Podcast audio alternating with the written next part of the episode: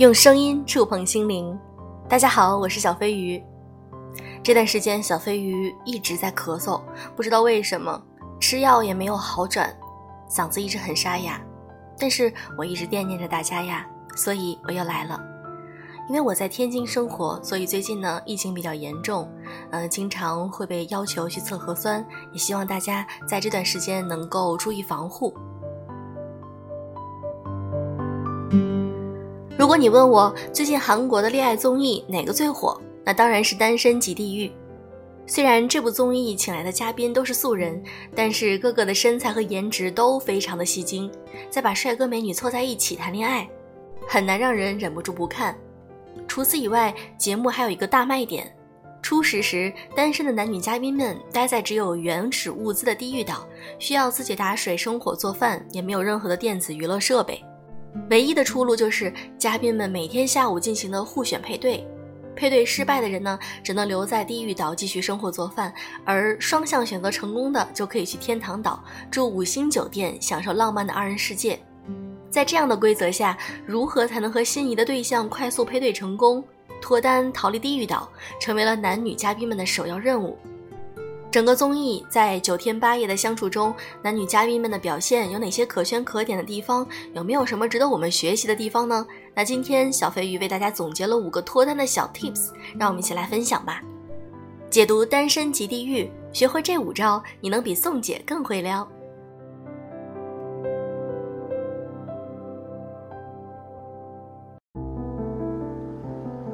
脱单 tip 一：相互性意味着主动者有更多的机会。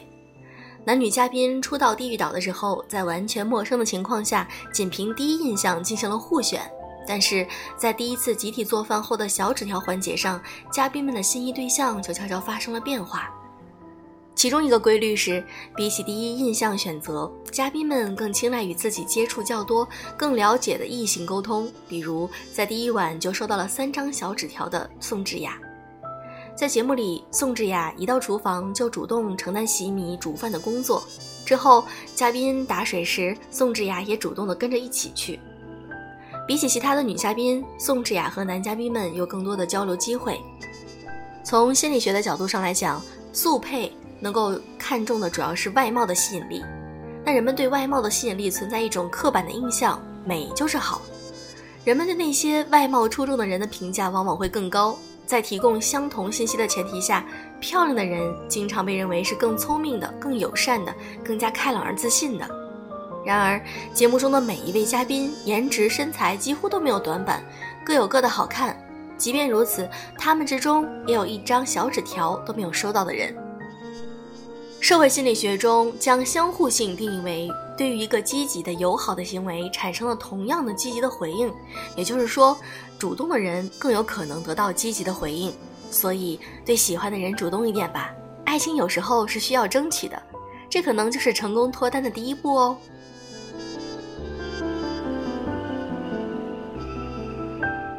脱单小建议二：Play hard to get，有时是恰到好处的吸引。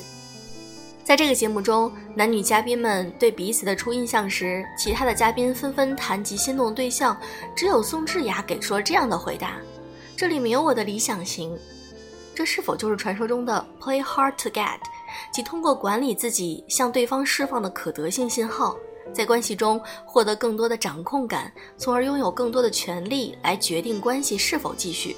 不得不说，有时候这一招确实是好用的。从难度上来讲，人们虽然不喜欢唾手可得的对象，但如果对方过于有挑战性，也会让人失去兴趣。释放出恰到好处的可得性信号，是 play hard to get 在实际中能够成功的核心。脱单建议三：call back，彼此接近的心理距离。这部恋综里热度最高的撩汉名场面，可能是第一晚宋智雅给金贤中写的小纸条。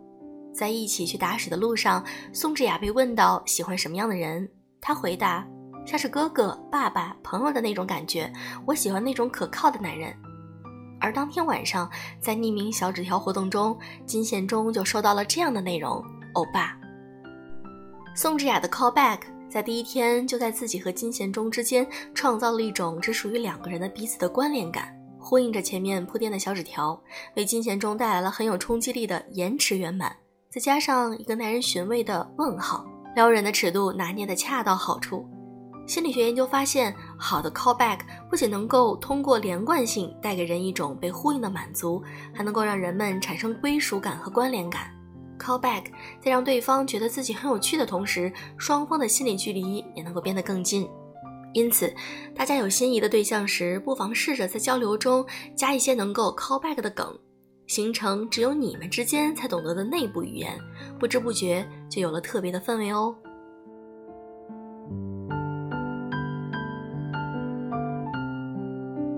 脱单技巧四：要享受通往爱情的不确定性。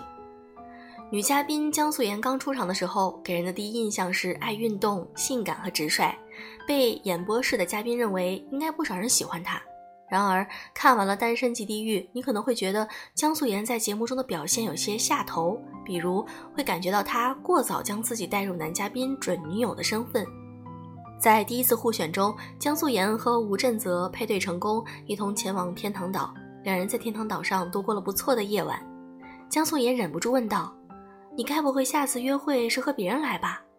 在这种暧昧的氛围中，吴镇泽回答：“我只会和你一起来。”这看似很甜的一问一答，却成了阻碍江素妍在地狱岛上脱单的不定时炸弹。得到这句承诺之后，江素妍的心态就变了很多。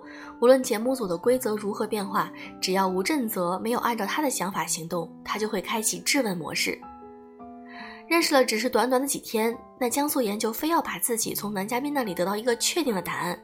如果对方在恋爱节目中互选阶段摆出模棱两可的恋爱态度时，他认为自己被玩弄了感情，那这样反而在亲密关系中不确定性都是不可避免的，而他这样做可能会引起男方的反感。所以，对于我们来说，试着去享受这种不确定性带来的张力，可能会更好哦。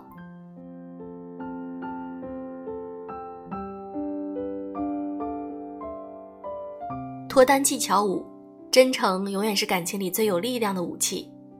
在大结局里，虽然有四对嘉宾牵手成功，但只有一对深深的打动了我，而这一对也是反转最多的。在最初的印象里，文世勋就选择了申之燕，之后每次前往天堂岛的配对选择，他也都毫不犹豫地选择了申之燕。但前两次，申之燕并没有选择他。文世勋便因为被留在地狱岛的次数最多，被观众们戏称为“地狱岛岛主”。尽管如此，他在地狱岛上依然很努力。反复被申智燕拒绝之后呢，文世勋也有过放弃的念头。他试图说服自己放开心态，放下对他的执念。但是呢，转手他翻到了一本类似答案之书的玄学书，说自己要照着这本书的指引做。他得到了四个字：持之以恒。文世勋在苦笑中决定跟随自己的感觉，又一次选择了申之燕。而这一次，在听到文世勋真挚的表白之后，申之燕终于看见了文世勋，她觉得自己被理解了，忍不住哭了出来，对文世勋的好感也直线上升。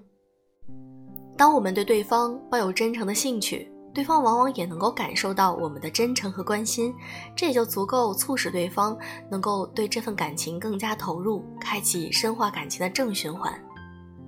所以，从这一个节目中，我们能够找到很多的一些脱单小技巧。希望我这次的分享对你们来说都有用哦。好啦，二零二二年祝你们爱情甜蜜蜜哦！爱你们的小飞鱼，祝各位晚安。